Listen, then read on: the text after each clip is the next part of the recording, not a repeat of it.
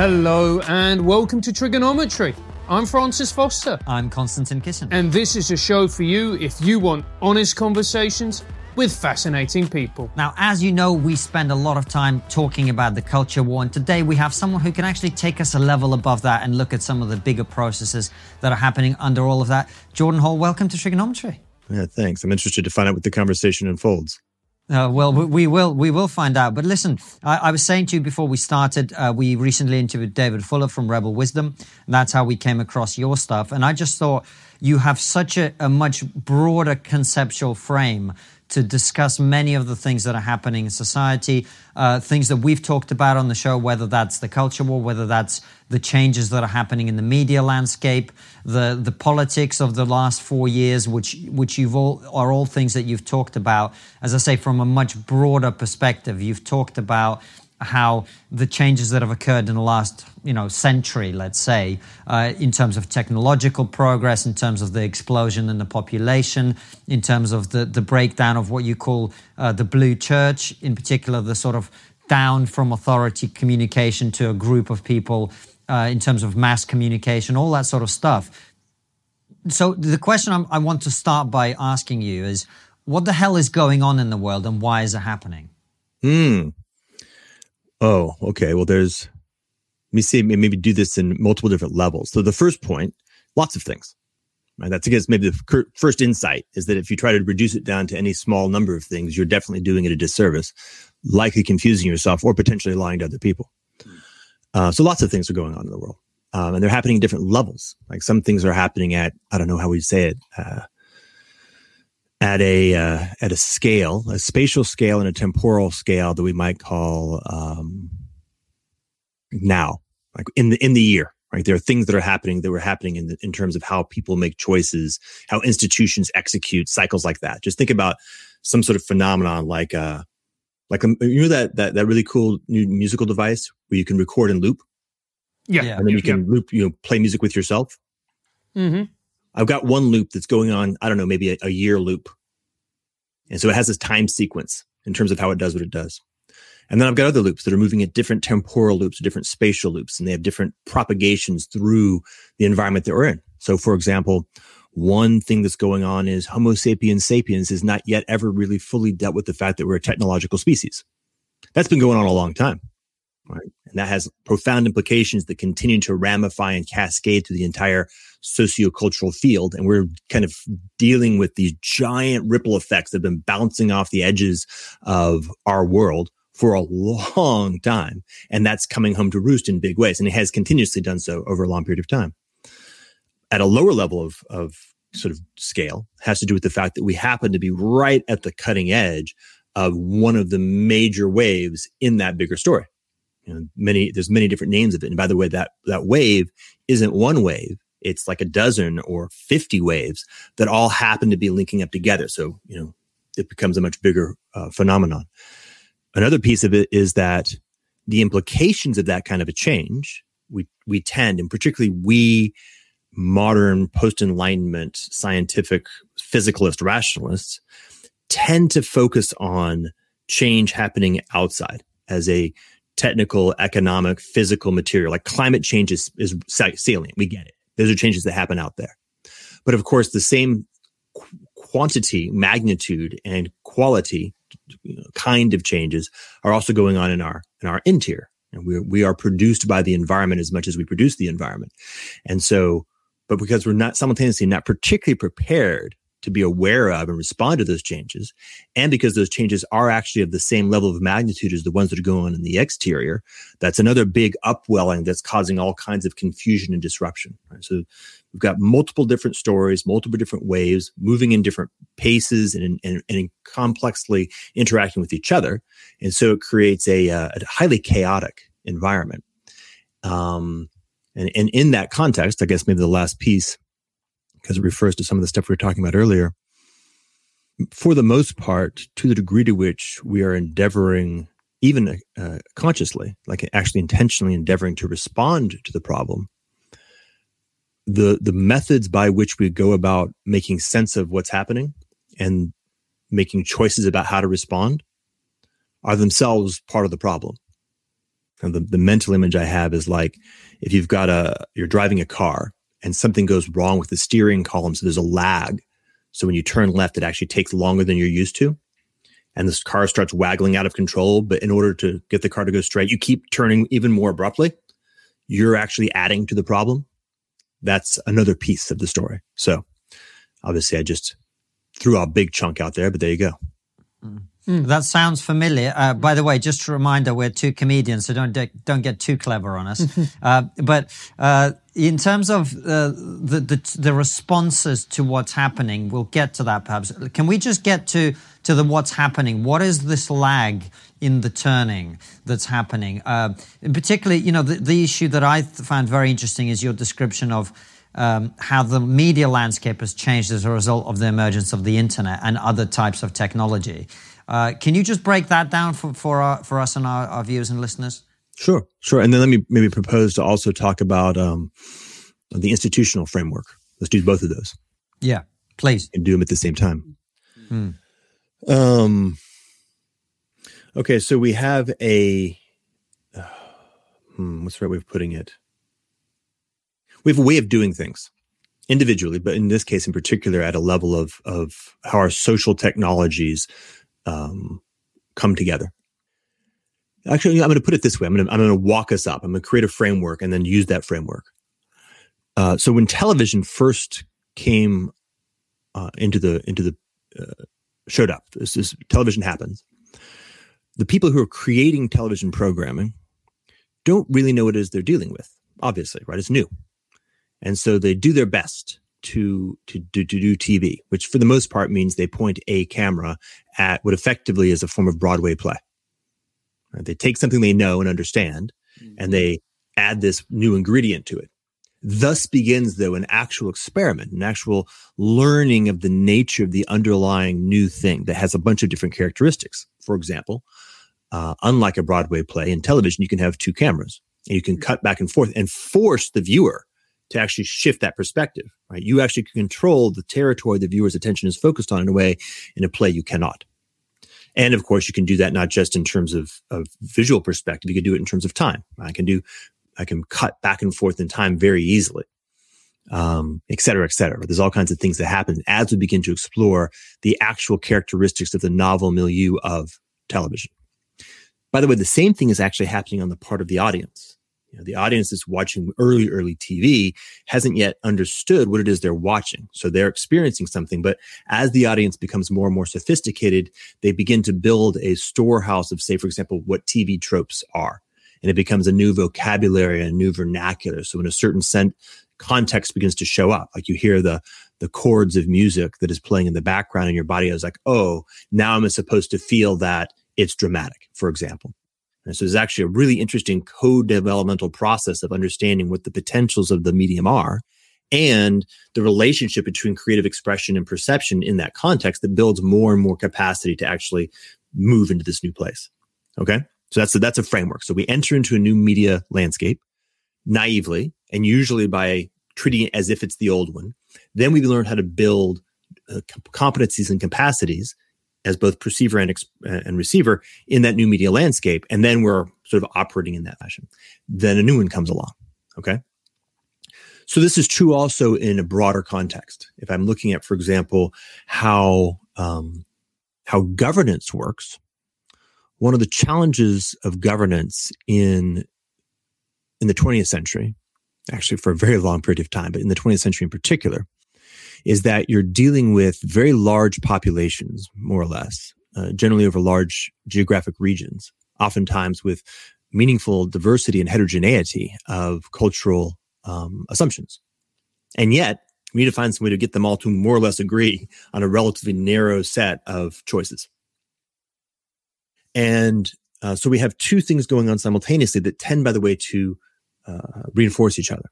Uh, as television, for example, uh, emerged in the mid century, governance began to learn how it can use television to do the thing that it needs to do, which is ultimately to create a what's called a cybernetic control structure. I don't mean that necessarily as a negative. You know, a, the previous example of a steering wheel is a form of cybernetic control structure. It's how I can use my uh, intelligence and agency to uh, to control, to to steer some kind of underlying system.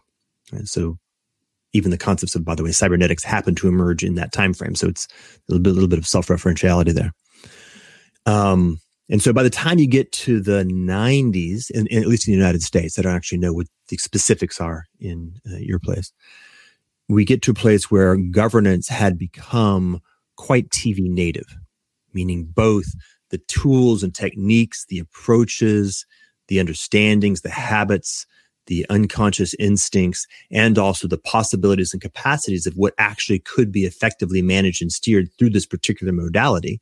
And an audience that had been prepared. For example, I remember very clearly as a eight or 10 year old, my dad would turn on the nightly news every night.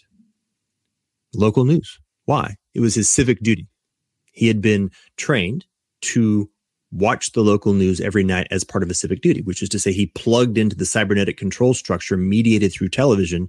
And it was important and useful, right? He was connected to that system. And then the system had learned how to do things like how do you create the right kind of messages?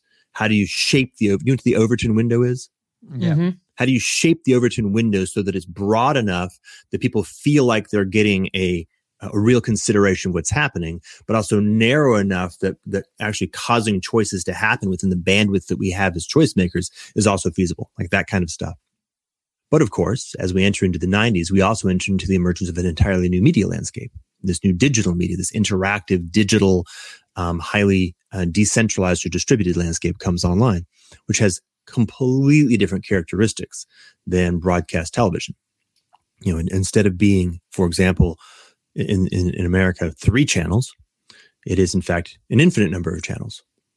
And instead of having the characteristic of temporal flow with no memory, like, you know, right, right when I'm watching the nightly news up until the invention of like TiVo, it was just gone, right? The second it, the moment had passed, that moment was in the past. And so memory was very much not part of the story. Uh, what was a part of the story was what gets my attention now and what leaves a felt sense of, of making good good choices. Okay, it feels like we're doing okay. That's it. That's the only memory I've got. We can kind of vaguely refer to things that happened to the past, but hard to know exactly. Obviously, in the digital environment, the internet never forgets. You know, to the degree to which you guys choose to broadcast this video, it will then be a durable trace that ten thousand years from now, assuming somebody has the capacity to to sort of do digital technology, it'll still be there. It can be rewound and looked at second by second. Um, and uh, of course, highly decentralized, meaning that uh, you guys didn't have to ask anybody's meaningful permission to begin the process of actually creating a new form of communications channel. And neither did I.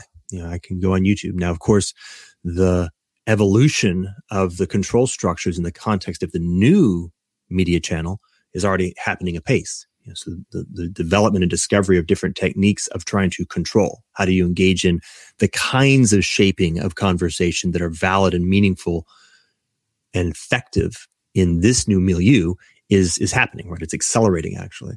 But from the period of of 2000 and so, and particularly 2008, 2009, 2010, and this just has to do with uh, relative rates of penetration of the amount of tension that was applied to the different media and the ages of different generations whose psychologies and underlying habits have been developed in different environments um, began to create a sort of a mixture of underlying forces. It's kind of like when a river flows into the ocean. You've got kind of cool fresh water mixing with whatever the temperature of the ocean happens to be. Let's go with warm salt water. It creates a, a very turbulent environment in the middle. And that's large. That's a big, been a big piece of what's actually happening is that, which is a deeper thing. Now we see lots of stuff happening at a more superficial level, which doesn't mean, by the way, that it's not relevant. It just means that it's happening at a, at a different level of, of uh, causation and scale. But in many cases, uh, a deeper cause is what I was just describing. We can, by the way, there's an arbitrary, we could go weeks on just that and pulling pieces of that out if we'd like. Mm. And what is the effect of this on our society? This new media, this new way of communicating? the fact that anybody can have access to an audience, anybody can have access to disseminate the information that they believe is valuable and frame it in their own way. Well, okay, there's there's two different categories of response to that. One has to do with an exploration of the underlying characteristics of the medium, which I'd actually like to get to later in a moment. And the other has to do with, with the specifics of what I was just describing, which is to have to do with that it's the change. And so the change has one impact on our society, the change in and of itself. The second has to do with the, the, the, the shift, the journey to this new location. Um, so the change shows up as uh, things like surprise, confusion, anxiety, um, conflict in ways that don't necessarily make sense because part of what's happening is pre-existing categories are finding themselves no longer applicable to the new environment. You can imagine that I've got a uh, like a company like the New York Times, right? The New York Times has a has a sense of being the New York Times. So it has almost a verticality to it, almost like a, it's like a box. There's a New York Times. And there's a culture of people who are part of it. But uh, the emergent uh, wholeness of the New York Times has latent crosscuts of various kinds of of um, uh, mimetic tribes that are in it. And because this new environment has a different pull, almost like a shearing strength, there's tension and pulling on the wholeness of the interior of the of the New York Times, which is is in many ways confusing, particularly to older people. Like the old, that creates a there's a big cult, uh, generation gap. The, the the more TV your mind is, for example, again, there's lots and lots of things going on, but the more TV your mind is, the more odd and weird and strange it is that these kinds of things that are coming up from this new digital decentralized uh, capacity show up in the way they show up. Uh, things like pace and style that are very not of the same sort.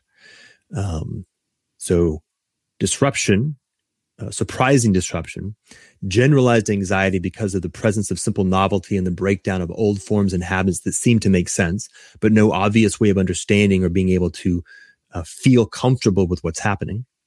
Probably a little bit like the way that animals feel before an earthquake. Like something big and momentous is happening, but I don't know what the hell it is. And so it's like almost in the body, a basic felt sense of flee or undifferentiated energy that ran in some sense almost randomly shows itself up. People are scrambling to find out what's a safe and or a good place to be in a context where they really don't know what's happening. Okay now the other side of the equation the, the, the other piece which has to do with the, the the, the underlying nature of the new milieu um, well the, maybe two points. One point is we don't know. So as we're part of what's happening is we actually are entering into a new period of deep uncertainty and a new period of exploration and journeying and learning how to become capable of that, like unlearning the habits of being um, cogs in a well functioning machine and relearning the capacity of being um, explorers or journeyers or humans in a, in a new niche. Um, and that's a, that's actually depending on the magnitude of change. There's almost like a verticality. How far down that unlearning and relearning do we have to go? But if we look at the at the characteristics of this new environment, there are a few like almost like you know islands that pop out of the ocean, high points that you can kind of point at right now from where we are. And frankly, they look a lot like what's going on in China. Uh, the social credit score, the uh, uh, the and by the way, a French philosopher named Gilles Deleuze pointed this out in the mid 90s. He called it the, the societies of control. And this has to do with the fact that in a, in a, uh, a digital environment, the ability to perceive and signal and then modulate signal at a very, very fine grain and at a very, very rapid and bespoke pace. Right? So, for example, in the context of broadcast television, the message had to be a message that was sort of generically targeted to a large demographic. Even the contact, concept of demographics was invented by marketers to make sense of how to use TV effectively. In the context of digital, uh, what we're discovering is that in fact, the appropriate, the technology enables and the appropriate mode is actually micro targeting on the interior of your own, your individual human psychology right? So I don't mm-hmm. want to create a message targeting, say, the three of us. I don't, only, don't even want to create a message targeting you. I want to create these tiny, tiny nudges, clusters of them that are all qualitatively different that actually impact your psychological interior inside your own mechanism of maintaining the integrity of your own psychology so as to nudge you in a fashion that you don't even perceive as happening, but as you, like as a, as a distinct human being, as a distinct agent in the environment. Um, so micro control and fluid modulation, like instead of having it happen as a, uh, like a Apple is an example of like actually a pretty strong TV style or broadcast style, um, where this this build up. Let's, spend a lot of time planning and have one big, significant, focused, really high quality event that hits hard. Right? That kind of a move. In the digital environment, as you move further and further and further down, what you actually get to something that's much more like um, short, fluid iterations that change rapidly, and it's more like fluid dynamics. Have you ever seen that? What that looks like? Um, like if you if you watch the water flow into a uh, uh, a tidal tide tide pool where there's lots of rocks and you can see the complexity of the tide as it flows in and out. It's like that. It's much more like that. Um, so fluid modulation, and then think about what happens at the level of the physical environment. And this is again, think China, um, where uh, let me just do the, the virtual first, and I can do the concrete uh, second. You know, when when I show up to Amazon.com, I guess you show up to Amazon.co.uk. Um, what I see is not what you see. And we, yep. we may see something that has a lot of aesthetic similarity because Amazon wants to maintain the continuity of its brand. But by definition, it's bespoke. Right? I see something that is perfectly optimized to the degree to which Amazon has information and competence to cause me to buy shit. And it's different than the kind of stuff that will cause you to buy shit. Yeah. Now just imagine what happens in our physical environment has that same set of characteristics, right? where the pub you literally just can't even go into the pub because that pub is not part of your modulated flow stream. You, know, you, you get into the self-driving electric replacement for the cab and there's only a certain number of places that you can go. And there's other places that if you go there, they are vastly cheaper for you to get into, for example. Let's just use economics. There's so many different variations on the theme because in this new environment, the number of different control mechanisms like control currencies goes way up. So let me just come and give you an example you go to uh, pub number one, and one thing that happens is it's three times as expensive per drink. And the second thing that happens is your uh, your your ability to show up as a, a, a good possible date in you know the new version of Tinder goes down. All right. So if you go to this pub, then it costs you more to drink beer and you're going to have less sexual uh, success. All right. If you go to pub- sounds like London, Jordan. Well, with pub number two, you go into that pub and it's cheaper and your Tinder score goes up. Right. Well, you're almost everybody is just going to flow to pub number two. Um, well, guess what? We now have very bespoke, and that's just two currencies, by the way, two powerful ones, money and sex. But there's many, many more, right? And the idea is that in this novel digital environment, the capacity for that exists. How exactly it shows up, who knows? And by the way, it'll probably show up differentially depending on exactly how the design, what ends up designing or controlling the design of that control structure. You know, the Chinese version will look very different than, say, for example, the EU version, although not, as far as I can tell, radically different. Um, so that's an example, right? just to kind of get a, a, a gesture in the direction of the kinds of things to be looking out for in terms of principles, fluidity, micro, um, very bespoke, and maybe some concrete examples of how it shows up in Amazon and how it might show up in the uh, self-driving pub of the future. Mm. Hey KK, do you like feeling silky and smooth like a sexual dolphin? Never talk to me again. What if I told you that Manscaped have brought out a new and improved Lawnmower 3.0 that allows you to be fresh and trim for the ladies down below? Mate, I've been married 20 years. The last time I was fresh and trim down below, Jimmy Savile was a respected children's entertainer. I'm going to ignore that. The lawnmower has a cutting edge ceramic blade which reduces the risk of having an accident where you least want an accident. My bank account. No, you idiot, you know. Los Huevos. Oh, right. Plus, it's waterproof, which means you can groom in the shower and it has an LED light so you can get a really accurate and precise trim. Excellent. To take advantage of this incredible offer, go to manscaped.com and you'll get 20% off with free shipping. Just use our code, which is, of course, Trigger. That's 20% off with free shipping at manscaped.com. and use our code TRIGGER. Your huevos will thank you. Excellent.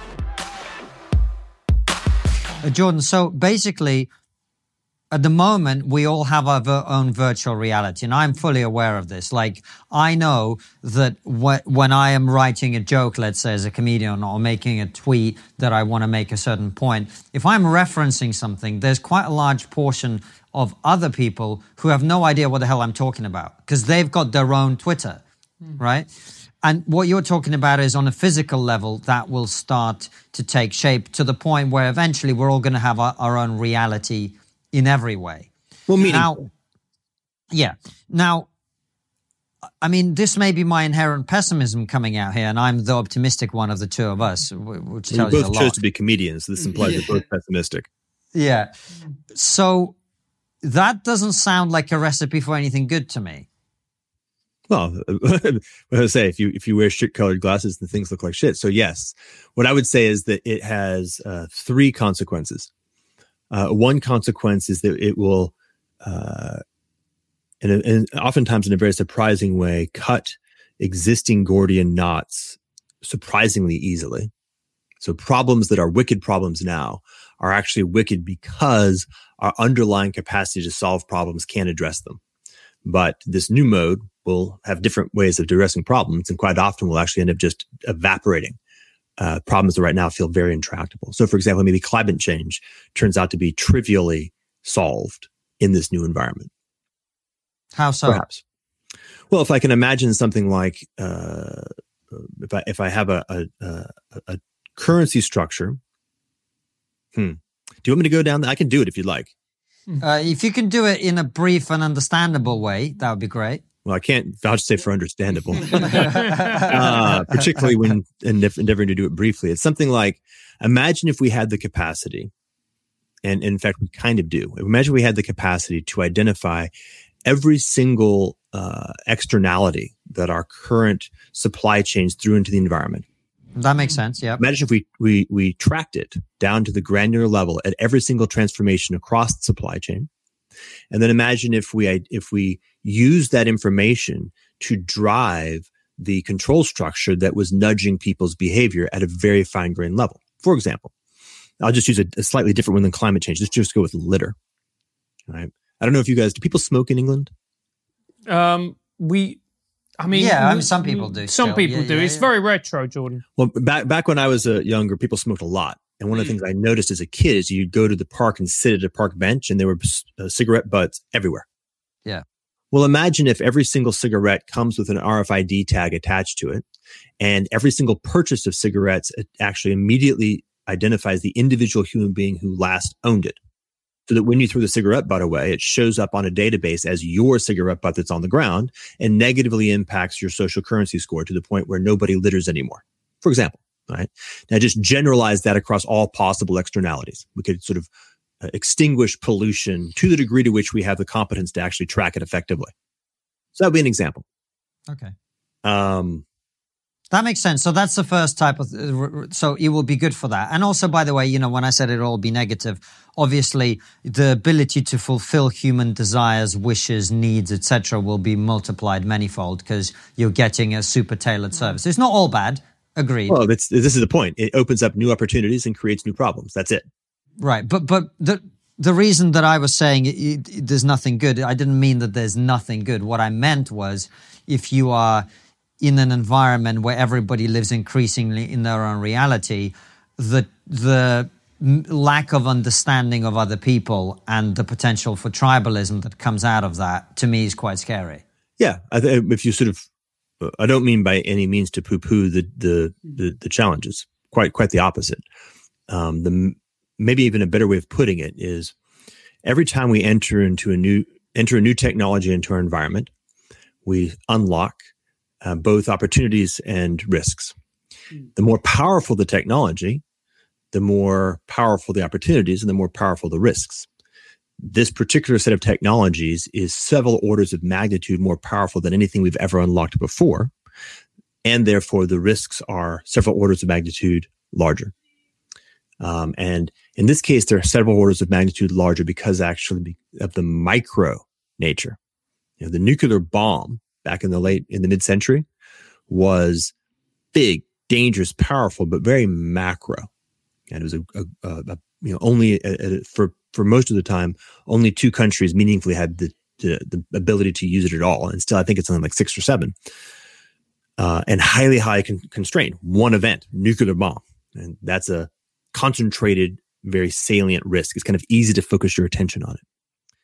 This new environment has to do with the fact that we're doing hundreds of quadrillions of things all happening in very very narrow basis and small deviations in our design characteristics of say the underlying machine learning that drives most of this may lead to huge shifts in human psychology and behavior.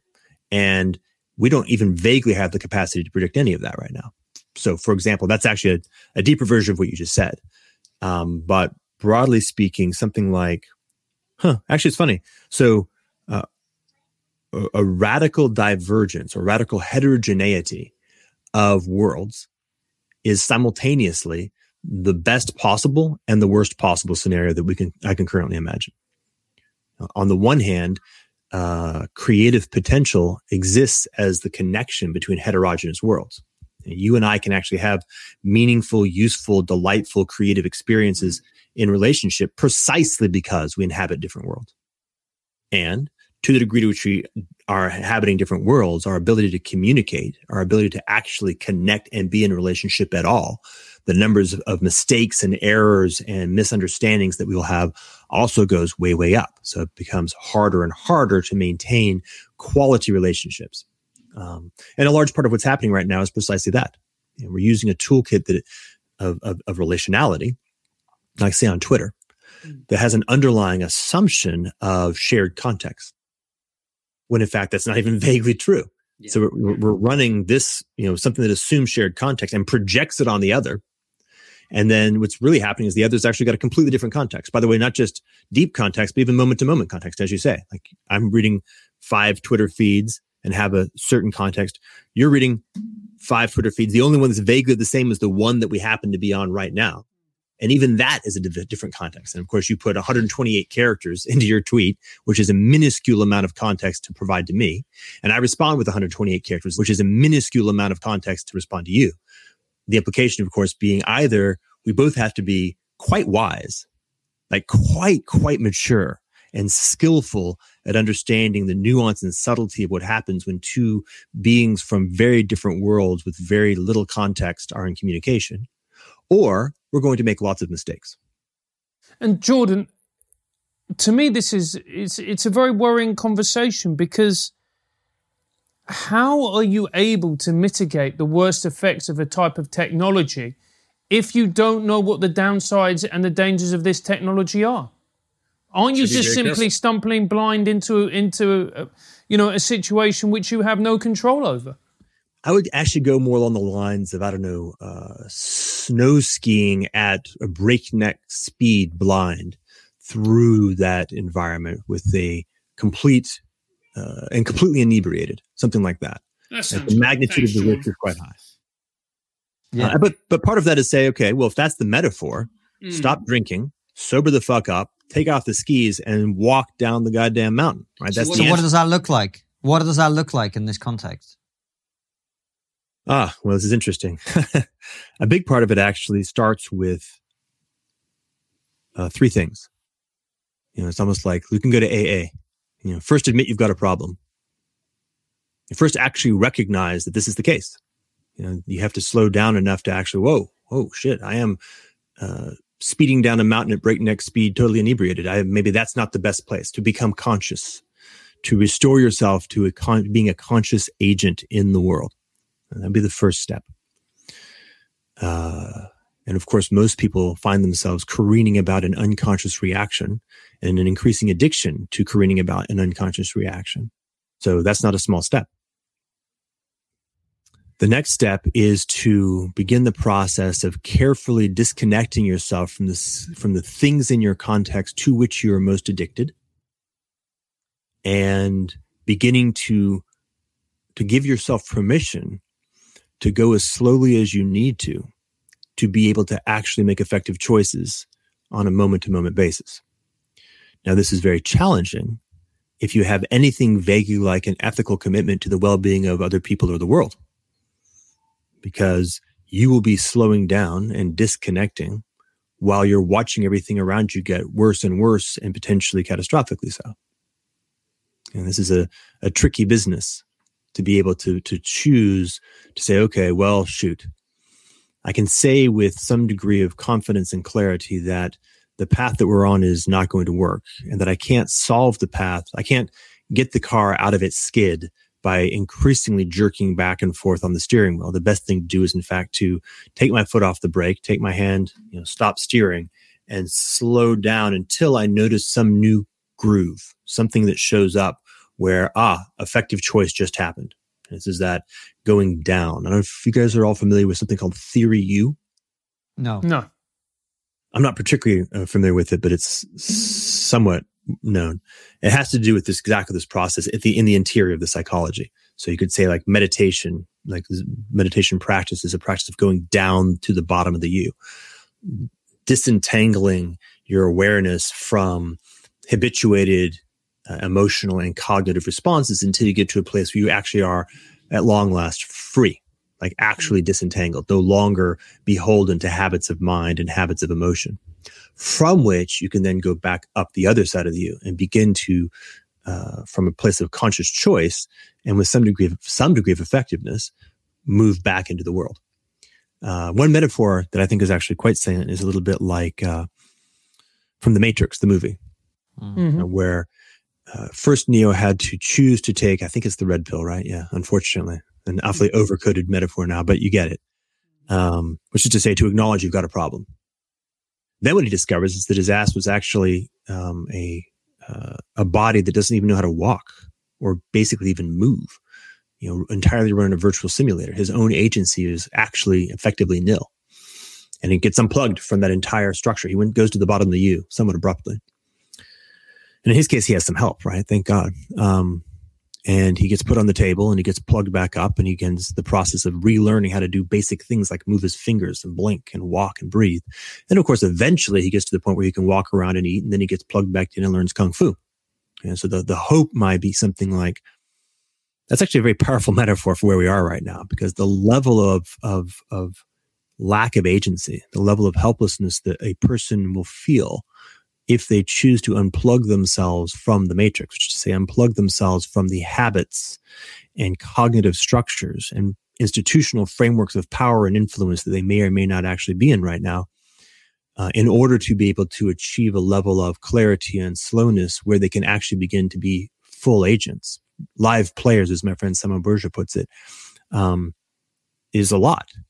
You know, it feels very um, scary. You feel very vulnerable when you make that move. You do feel very vulnerable when you make that move, Jordan. But isn't another part of the problem is that these negative behaviors that a lot of people exhibit on these technologies, social media, they're actually incentivized. You're incentivized to be outrageous. You're incentivized to present, you know, uh, opinions without nuance because that will get maximum engagement. Therefore, realistically, how can you expect people to behave in the manner that you're saying when the reality is if you behave in a manner which is less socially responsible, shall we say, you're going to get far more reward from it? Well, um, I've heard a story at least that somewhere in the order of 2,000 years ago, a whole crew of um, you know, Iron Age uh, uh, pagans reached a point where they're capable of having a, a, disposition of commitment to a particular ethos, in spite of the fact that the incentive structure was rather pointed. So to say that to choose to be a Christian in the early Christian communities would end up with you being tortured to death in public, which is substantially more than getting a downvote in Twitter or whatever the dopamine equivalent might be. Um, so getting ratioed, getting ratioed, getting ratioed, right? Or more specifically, getting canceled. You know? If the contemporary equivalent of being fed to the lions is to be canceled, what I would say is that you're a rather pitiful human if you can't actually stomach that.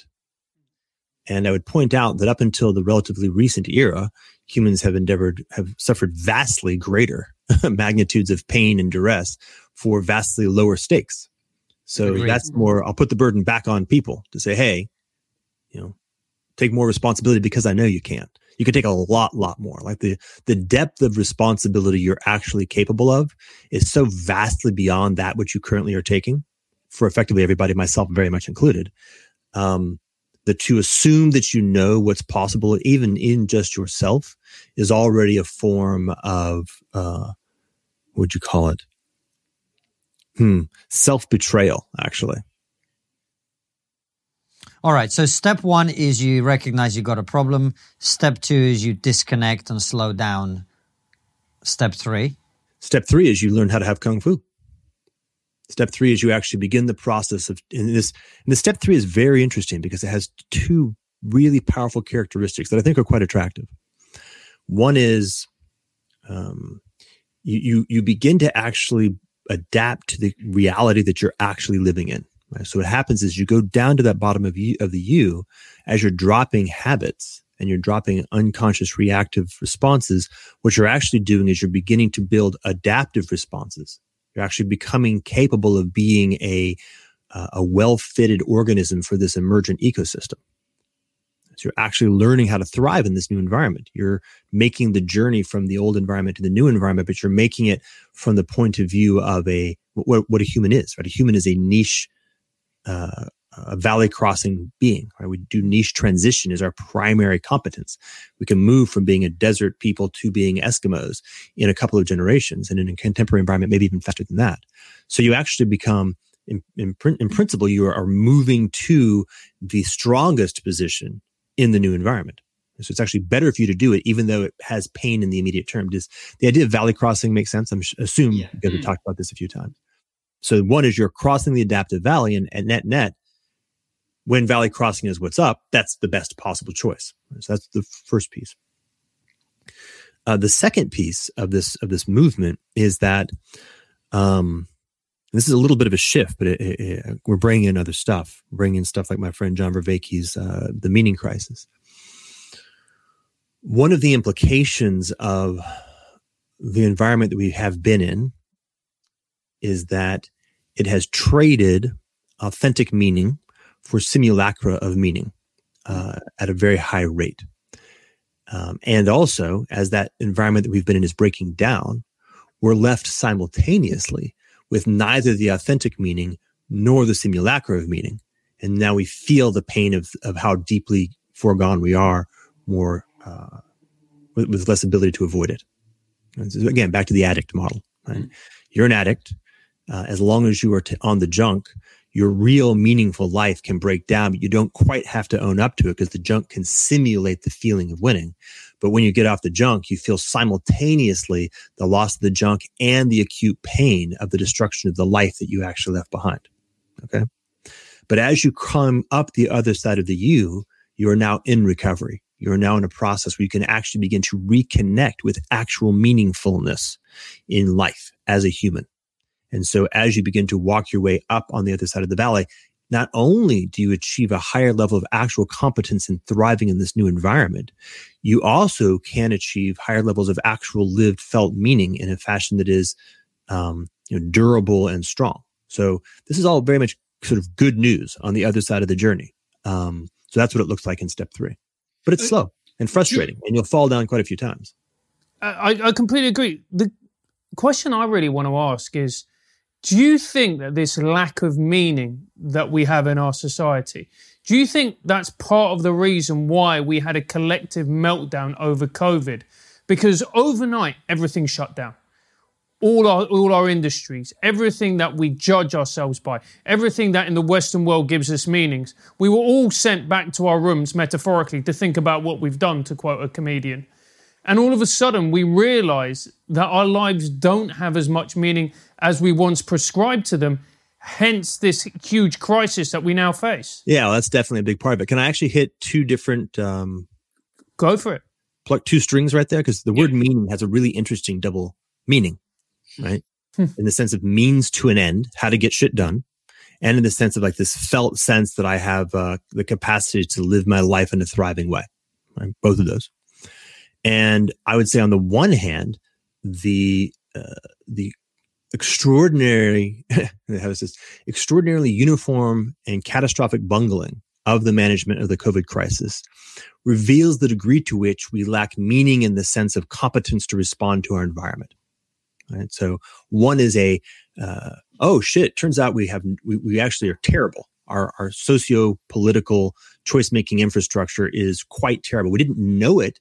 It wasn't, we, we felt it. We knew it, but we didn't have to face up to it until it really hit us in the face. That's one side of it, which has a demoralizing effect. Like, oh shit, we actually are not in control of our own destiny. We got nothing that can possibly save us. And in fact, every time we externalize our agency to one of these institutions, we realize with regret that it was a bad choice. Right? So that's one side of it.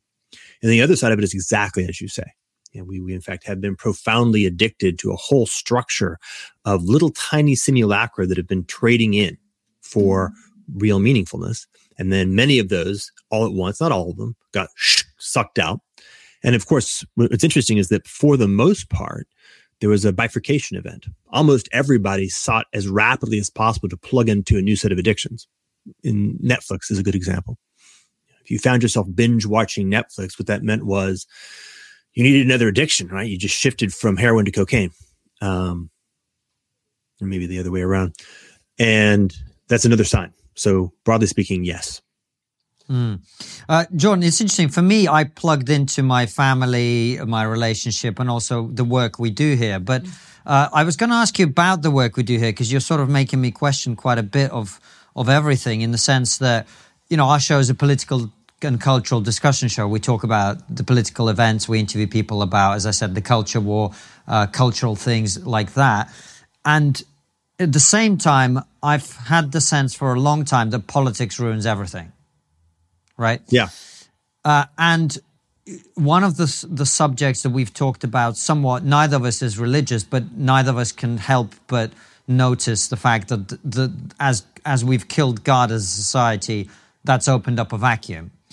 And when you talk about meaning, I, would argue religion gave people that meaning for, for a period of time. Now it seems to be politics. And now not only is it politics that fills that void for many people, but also because of that, politics is now becoming a religion. It's becoming religious. The, people act about their political views as if they're articles of faith. And now, is that does that resonate with you? And what what what, what do you make of that? Yeah. So what comes up for me is that what I would say is something like um, God, nature, family, community, and authentic self. Something like that are like the uh, the five fingers of meaning. And we have in fact alienated ourselves from all of those uh, and rather substantially. Uh, and the one at the very end, authentic self, is the base root from which all the rest has to happen. And so that's where the bottom of the U comes. It's like, okay, shit, I am not my identity, for example. I am not my narratives and my stories.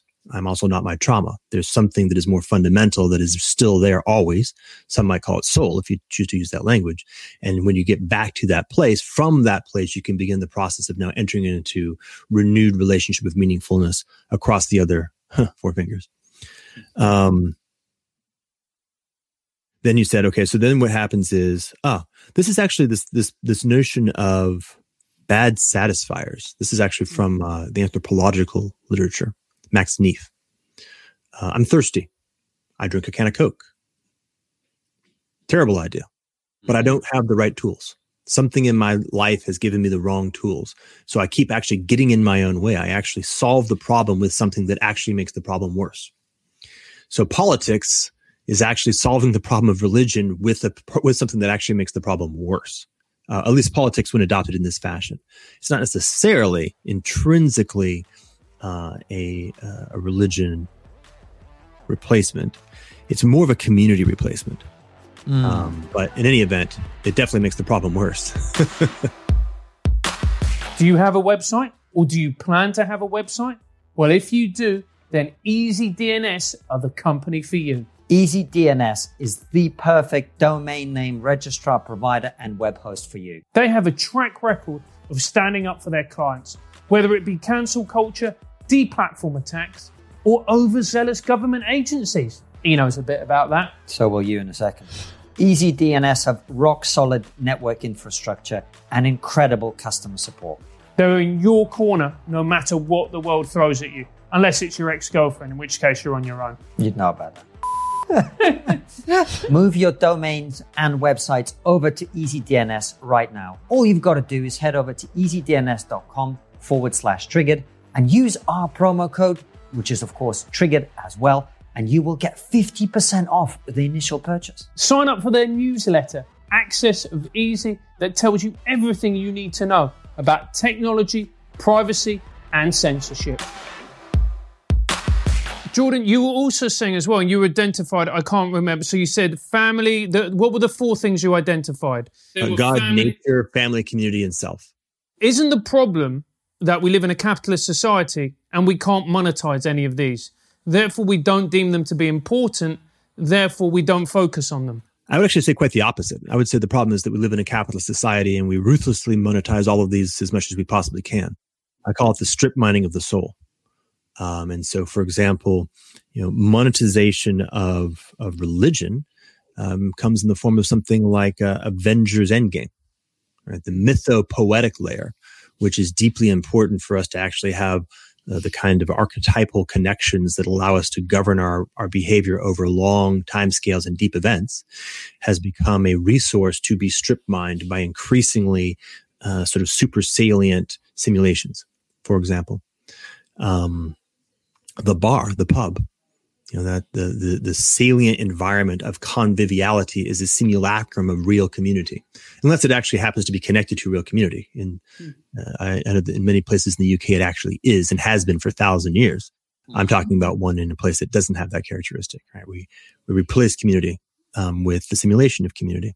Uh, school, same thing, right? School, in many cases, is a replacement for family and community. So mm-hmm. in each of these cases, by necessity, by the way, I wouldn't say that capitalism is, is the core. Capitalism is a piece of the entire environment. The bigger challenge is, is actually what I call the, uh, the technologies of empire, which has to do with the, um, well, do you want to know what the technologies of empire are? And then we can work backwards from there. Yeah. Yeah. Uh, so, so in relationship with, with, with literally the indigenous form of humanness, right? so I, I have to go all the way back to indigenous humaning um, know, that's a whole capacity. So things like self and family and community and religion are are at the at their most natural all the way back there. Now, as I start moving through history, specifically into the zone of history, I enter into the to the era where the technologies of empire begin the process of building a different way of people being together.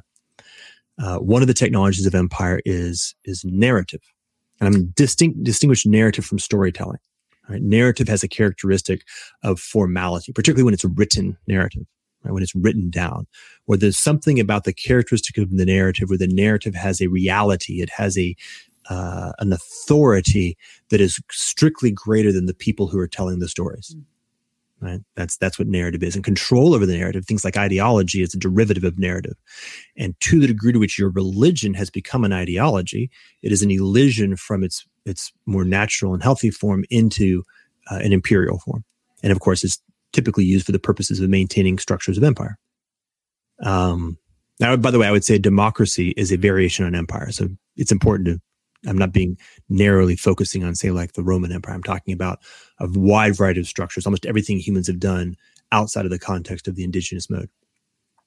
Money, accounting, the the enumeration and the tokenification, like the abstraction of relationality in this new construct. You know, instead of actually being in a relationship of actually knowing each other with high degrees of context and providing each other what we need through that medium, what money does is it enables us to radically scale by virtue of indifference which means that I can engage in transactions with strangers who I don't know at all. And I can use the price function to mediate that.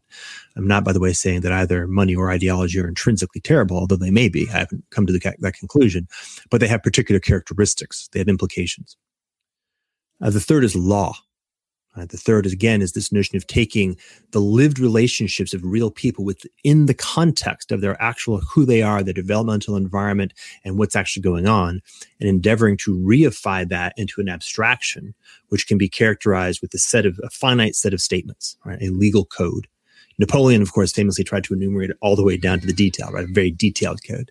Uh, the UK, on the other hand, actually stuck with more of a common law system for most, for the most part, which actually harkens back to an older, deeper form, a more indigenous form. Um, bureaucracy. um, the, the notion of formal institutional structures. And the idea that, for example, Joffrey, King Joffrey, has the power and deference of a king, even though literally everybody knows that he is the most um, disgusting human. And because we've actually decided to put our responsibility and agency into an abstract formal structure as opposed to into the real human relationships, right? No indigenous culture would ever do that. That's absurd beyond comprehension. It's only when we move into this new mode, into this mode of empire, where that becomes possible because we're in fact dependent upon it. You know, once you become addicted to empire, oh shit, I can't, I can't not give Joffrey the kingdom because to the implication of that is the formal implication of the destruction of the entire social operating system that enables this widespread set of kingdoms to operate at all.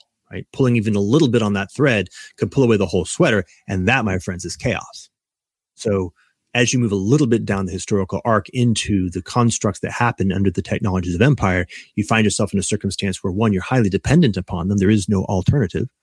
And psychologically, you even begin to become physically dependent upon them. Like you just learn, lose the capacity to navigate reality through any other modality, right? You learn how to do things like, um, you know, school largely is a training ground to navigate society as defined by the particular instantiation of the technologies of empire that happen to be the ones that you're developing in, for example. And that's why it exists. That's what it's for, is to train you to be able to pull those levers and be pushed by those buttons in the appropriate fashion and, and sort of become the right kind of automaton in that construct. Do you guys recall why I ended up going there? I lost the fork. Uh, you were talking about the, the tools of empire initially. Yeah. Uh, and uh, prior to that, it had to do with what was the. Uh, I don't recall exactly, but actually, I was going to ask you a question about this, which I find really interesting anyway. Okay. Uh, uh, you're, you're tying in with some of Yuval Noah Harari stuff there in terms of the, the. Are you familiar with his work? No. I, I know that he exists, and I know that people seem to think it's good. I have never actually read it. uh, well, one of the things he talks about is the way that human beings broke out from the indigenous state in which you could only live with about 150 other people in a small tribe. And one of the reasons Homo sapiens defeated all forms of other humanoids, uh, or humanids, whatever, whatever way you pronounce it. Hominids. Uh, hominids, yeah. In, in the battle of, of evolutionary success was not that they were bigger, stronger, or even necessarily more intelligent, necessarily, but rather that they were able to create shared myths that allowed them to band together in bands that were bigger than 150 people.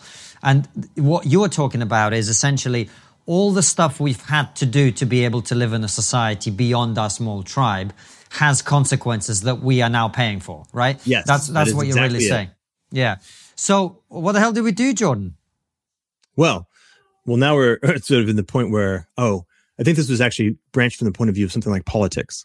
Yes, hmm. exactly the replacement of mm. religion with yeah. politics. Right. And, and the point being something like uh, it's not really capitalism. Capitalism happens to be a subset of, of a contemporary piece of the story of empire. And the story yeah. of empire is, is, is of the big story. And, you know, we've, we've endeavored to escape from or to reinvent, or quite often just, you know, the whole fucking thing collapses and we just reboot it. Um, but the point is something like consciously, so now being aware of this proposition, endeavoring to consciously design a new basis that is not premised on the axiomatics of empire. Right? That would be what we have to do. Um, and again, this is a, this is a re, re, re, retelling of that story that I said, which is that many of the most wicked problems, the problems that are are even even mythopoetic in nature, like Cain and Abel, like deep deep problems um, that we've never historically been able to truly resolve, uh, by hypothesis, will in fact find themselves in somewhat surprisingly effortlessly resolved to the degree to which we are successful in this kind of a migration, a transition to a post-imperial modality of humaning. Um, and whole new opportunities and whole new problems will show up as well. But just to kind of put the, the, the, the hypothetical, we know, or at least we have a high degree of confidence, that we made that first move. And we moved from the indigenous mode to the imperial mode which means that magnitude is possible. We can do that kind of thing. Right? So we now sit at a threshold where the proposition is, well, we need to do something like that as well. We know we can. Well, we know we can move in one direction. Can we move in the other? That's really the question. Well, uh, moving into the other, I don't think is actually valid. Um, and I, I, may be wrong. And it's actually one of my, the people I'm beginning to collaborate with is uh, Tyson Yunkaporta down in Australia, who speaks quite eloquently from a, uh, an indigenous Australian perspective, cross product with a very sophisticated complex system science perspective. Right? So it's a very powerful voice. And if I think about the implications of the transition we're going under in the more dystopic version, if I take a more pessimistic view, the only guys left standing are his guys in the Aborigines in Australia. Everybody else is dead. And if I think about what happens if we actually go down the path of technologies of this order of power, right? The power that we're talking about, orders of magnitude more powerful than anything we've developed before without an adequate level of wisdom to actually govern our choices, you know, not skiing willy nilly drunk down the mountain, but actually, if we don't figure out how to solve that problem, the end result is not like we die an unhappy life. Right? The end result is not that we have a slightly less pleasant, um, we have weeds in the yard. Right? The end result is we end up killing almost everybody through a wide variety of terrible means, many of which we haven't even invented yet. Remember, in 1939, just look at the technology of, de- of, death, destruction, and power in 1939, compare that to 1946, how far humans could actually go in, in weapons of destruction when shit got very, very real. Yeah. Imagine if shit got very, very real on a truly global basis with 8 billion people, right, all struggling to be the ones who make it through this tiny little possibility of, of, of success, survival, or even just domination. Right? Who doesn't want to be on the wrong side of technologies of tyranny and domination of this level of control? Right? That's a struggle that might cause people to up the ante. And as soon as you get into a, uh, an arms race of that magnitude, we have no idea what's on the other side of that. So likely in that context, the only people who are left standing are in fact the Australian Aborigines. Um, so perhaps he has the least amount of concern. he might be like, "Yeah, fuck you guys. we we didn't want you to mess with us anyway, and uh, we're going to be fine." Um, so the other side of it is actually something like we actually have, from my point of view, we have to actually innovate something that is novel. It's not a going back. It's maybe recovering, a lot of remembering, and in many ways a going back for the purposes of going to the next place. That the going back is the right foundation from which to go to the next place. But the opportunity and the possibility at least for those who want to not end up just leaving the world to the Australian Aborigines and maybe some, you know, cool kinds of, of cybernetic mutants, um, is to figure out how to get to the next thing. Now, there's a group in England, actually, I, call it, I think they called Rethink X, um, who, who speak about this in a very different way than I do. And I only discovered their stuff about a year ago, which is neat because it's quite convergent. Now, I suspect that we actually converge on what I just said. We may not. Um, but we converge on a lot of stuff. And one of their points is that even something as simple and prosaic as the notion of the fourth industrial revolution, if you think about the the the, the last three, and particularly the first two, and their implications for how society operated, what identity looked like, how human beings moved. You know, things like the the massive migration of the economy from like a 90% agricultural rural to a in, in many modern worlds, 90% urban and technical, for example, over a relatively brief period of time. Mm-hmm. If you think about the fourth industrial revolution and you propose that it actually has an order or two magnitude more implication, more power, and that's just another way of saying what I just said. Right? The, the, we're just mm-hmm. going through a shift. We're going through a, a move. We can't, in some sense, can't help it. We've already lit the lit the engine. Like it's it's going. We're riding it. The question is, how do we choose to find a way to steer it, or we find ourselves flung willy nilly by wherever it happens to take us. Um, and you know, we can double deep dive on that. I would recommend if anybody's interested, just find their, uh, I think it's called Rethink Humanity. And they talk about it in terms of humanity one, humanity two, and humanity three. So my indigenous mode maps to humanity one, and my imperial mode maps to humanity two. And the hypothetic hypothesis is this thing they call humanity three right? So they're speaking about that same, you know, okay, we've got three big, you know, two big moves, uh, epochal in nature, and we're now entering into what is actually a new epoch. So the way you navigate that first is you acknowledge that's what's up. You stop fucking around with things that couldn't possibly matter. It's a little bit like you're sitting there on the dock, and I think it's Dover. I don't really know. Sorry. What's what's like? A, where did the Titanic take off from? Uh, it went from Belfast originally. Oh, okay. Yeah, it was built in Belfast. The Irish like to keep it quiet. right. So mm-hmm. the, it, you're sitting in Belfast, getting ready to get on the Titanic, and for whatever reason, you happen to actually know with a high degree of confidence that it's mm-hmm. going to be uh, exactly that trip, but you're choosing to actually dick around with the uh, you know the cocktail napkins on your on your table. That, that's from my point of view, when I look at the notion of what's going on in terms of politics right now, that's the frame that I see. Hey guys, guess what? This ship is going to crash and almost everybody's going to die quite horribly. All we have to really do is not do that. Like just not run into the iceberg. Can we maybe steer a little bit different or maybe not leave? There's all kinds of possibilities. Not quite sure what it is, but what really has to happen is enough people on the ship have to stop being focusing on the trivialities that they've been trained to focus on by 19th century society. And by the way, humans developing in the context of 19th century society and and just maybe look collectively at the possibility that there's an iceberg out there something like that. That's the hardest what, part. well the hardest part yeah i, I see that. The, the, i guess the the reason people well i agree with you. Uh, first of all people are addicted to politics. Second it's entertainment. Mm. third it, it, whatever. But equally since to a large degree what we do with the ship depends on the decisions made by politicians at least that that's the argument, uh, then you, I've got myself, haven't I? I have got myself, haven't I? I could see that the flaw in my own argument as I was making it. Um, okay, so so what what should we focus on? Yeah, well, it's like like this is another simple example. Uh, there's like this great memes that have these images, but but simultaneously imagining that you are dependent upon the choices of a bunch of buffoons mm-hmm. and or that you can rely on a bunch of buffoons to steer your life effectively is a rather foolish place to be. Now, acknowledge for reasons of history, these particular buffoons have been handed the crown of Joffrey. All right, well, that's a real problem. I'm not saying that that's not the case. We can't naively or stupidly, I don't know, what are these Antifa now climbing on walls and painting on bricks? That is a naive and stupid recognition of the actual underlying reality. They are correct in their assessment that endeavoring to either be governed by or, um, well, to be governed by buffoons is, is not going to work. Unfortunately, they are still reactively engaging in poor strategies and tactics. Right? The right response is to actually slow down. Like it's the same story all the time. Acknowledge, recognize, okay, shit Biden's not going to save us, or whoever happens to be in charge of the UK right now. Um, he's definitely not going to save us. yeah, he's definitely not going to save you. No, no. Boris is anything. Yeah, no. Uh, well, let's not go there. Yeah, Boris is not going to save you, right? Boris no. is not going to save us. No, I think that's fair to say.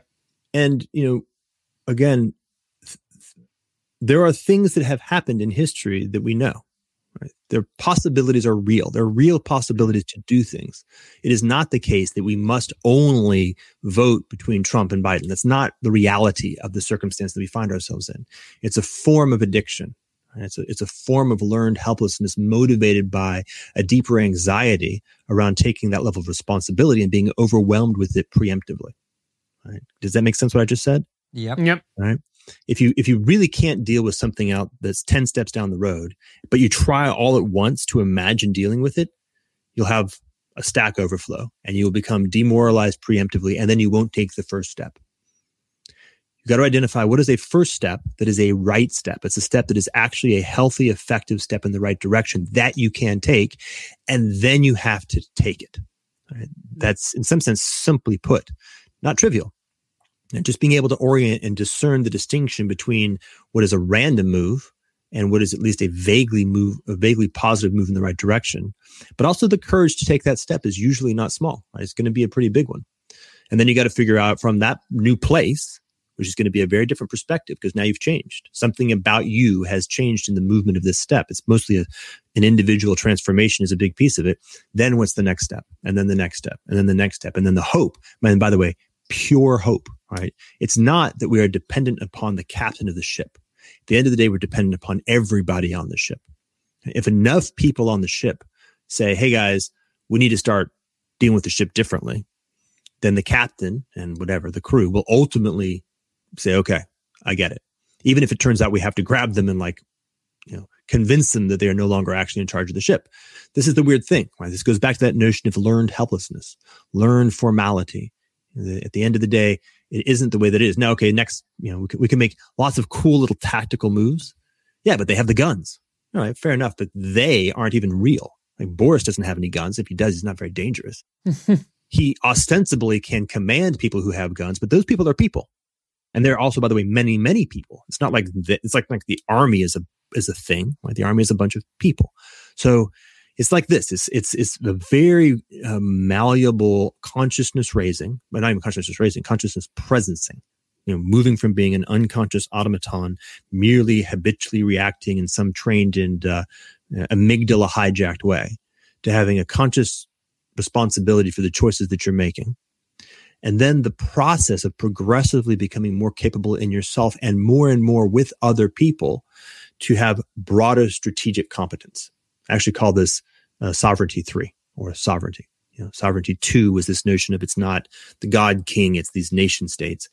Sovereignty three is not something that is invoked upon you by virtue of being. It's actually something that you build. It's a, it's a, it's actual competence, the ability to actually take responsibility for more and more effective choices in more and more contexts. And that's it. Like we're on a journey of, of that, of that shift. But let's go back. Let's be very like, let's be hopeful. Um, there's a breakdown, right? The old modes of power are very obsolete. They're big. They control everything right now, but they're also degrading rapidly. They're rather stupid and they don't have any real clue to how to use the new modes of power well. And to a large extent, they inhibit themselves from doing so because they know that the intrinsics of these new modes of power are antithetical to their own nature. And so they kind of don't push the ball as far as they could. So to the degree to which one chooses to, to become competent, I remember that that journey involved two things, re- reconnecting with meaningfulness, but also becoming that kind of organism that was most able to explore this new landscape and become adaptive to the real environment. To the degree to which you adopt that, you will in fact discover new forms of potency and power that lay ambient in the potential of the new environment that have not yet even vaguely uh, been discovered. And you can begin to leverage that. And we're sitting on the threshold of a major transition. Well, by, by definition, that tra- transition involves access to power that dwarfs the power before it. So all the power that you may find yourself facing and be a little bit inhibited by isn't actually the meaningful part. The meaningful part is what's the power that lives beyond the far horizon? And can you become capable of actually forming the kind of collective, the kind of group, a group of people who can, who can trade with each other and connect with each other and communicate with each other, avoiding a lot of the problems that we were talking about earlier. So we can make it very practical. You just learn how to have real conversations on Twitter. It's possible. it can happen. Try that as just a basic rule. And, and the hypothesis is this one, there's three points here. One is you're no longer adding to the noise. So that's like an mm. ethical first do no harm. If you can just uh, inhibit yourself mm. from contributing evil to the world, that's a good thing. It's going to take some work for me. for everybody. And it may involve the break, right? Just stop. Uh, or, or habits. Don't do it while you're drunk. Uh, two, uh, you're you're also in, in that in that in the act of doing that, avoiding harm to yourself. Hmm. As you know, like it, it's it's actually bad for you to engage in that. But three, much more importantly, literally everybody who you find is also participating in that. Every relationship that you can have, every communication that you can have that actually is generative in the context of Twitter, that is building increasing competence of how to do it, whether it's happening just in you or in the relationship, in the people you're interacting with, or in the context of the larger story of people being able to perceive it, is building a new kind of collaboration. That is the discovery, the autocatalytic discovery of what a decentralized collective intelligence that is driven by a wisdom commons, that's a whole bunch of terms, actually looks like. Right? The new form of governance that is simultaneously um, most adaptive to the new environment, but also generates the most positive use of that power without killing everybody. And there's a very specific eye of the needle that you can thread, but the path that I'm describing, the, the, the methodology that I'm proposing, I believe is in fact the one that, that gets us there individually and collectively. But that was absolutely outstanding. And hopefully, hopefully, Jordan, we're going to be able to get there. Thank you so much for coming on the show. If people want to be able to find you, where is the best place to do that online, ironically enough? well, uh, YouTube is uh, where I've done most of my stuff recently because I found that I've gotten a little bit demoralized and lazy around writing. For a period of about three years, I wrote a number of pieces on Medium that are still there, except for the one on QAnon that they censored. Um, and I, I feel like I'm probably going to begin writing again on Substack just to see how that feels. I promise I will never create a paywall. That's not the point. Um, uh, but that's pretty much it. I don't really have, other than that, I don't really have much of an online presence. Jordan, before we ask you our last question, I'm just curious if you don't mind me asking, and if you're not happy to answer it, we'll just cut it out. Uh, what do you do day to day? Um, well, I'm a parent. I have a two year old. So um, I engage in parenting. I spend time with my with my wife. I I have a new practice that I really enjoyed quite a bit. Is I I have a There she is. there she is almost There she Well, goes. um, I have a hot tub in my backyard, and I, I make myself an espresso or a, particular kind of beverage that's espresso based, uh, and then actually sit in the hot tub with my coffee and meditate. That sounds incredible. You're nailing it. It's really good. It's it's amazing. Um, and then it depends, right? Oftentimes I'll have one or two conversations with people, some of whom I know, some of whom are new people. Um, oftentimes I actually think about things like this, like I'd say probably about three three hours a day contemplating some variation on this theme, which is quite complicated. It's a lot of stuff. Yeah. Uh, recently, I've actually been focusing on uh, cryptocurrency and the blockchain Mm. because it's uh, it's relevant now. Like sometimes it's not, and sometimes it is, and it's in a process right now of gathering more potential energy. And so, it it, it will be hmm, how do I say this right? It's like a it's like a it's a part of of the journey. It's definitely not the end, but it's part of it. And particularly the part where we shift power from old structures to new structures Yeah. it is already it's going to be part of the new structures that have a lot of power. I expect that it will also go away in a surprisingly rapid time, but in the order of like 10 to 20 years, not like two or three. Um, and so sensing that and being able to navigate, uh, like, okay, where are the trim tabs that can have the most positive influence at the highest level and also at different levels would be an example of something that I'll spend time on when that kind of a, what I call a kairos or uh an event that has lots of moment now emerges. Hmm. Well, very interesting. Listen, thanks so much for coming on. And as always, we have one final question for you. Which is always what's the one thing we're not talking about, but we really should be. Whew. Um, I knew you'd react like that. yeah, that's a tricky one, particularly given how much we've just talked about. Mm. Yeah. Well, I, I'm I'm wondering, and I don't really know, but the thing that I, that I, I would imagine, or, or I, I suspect, would be something like a phrase that popped into my head a while ago was "pay more attention to the ones you love." So the question that you may not be talking about that you should be is, who do I love that I'm not paying enough attention to? Maybe that at the very least, if you if you ask that question, it's probably a very good one to ask. It is. Jordan Hall, thank you so much for coming on. Uh, all the links uh, to Jordan's YouTube channel and all that, that good stuff will be in the description. Thank you for watching. Uh, yeah, maybe don't be so addicted to politics. I don't know. Uh, we'll see you very soon with another brilliant interview about politics. 7 p.m. UK time. They all go out.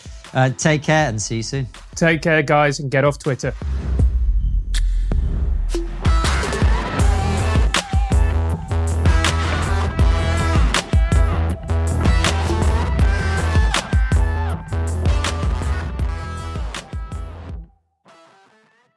Before you go, consider joining our exclusive member feed. As a member, you'll get ad free and extended interviews. Click the membership link in the podcast description or find the exclusive episodes link on your podcast listening app to join us.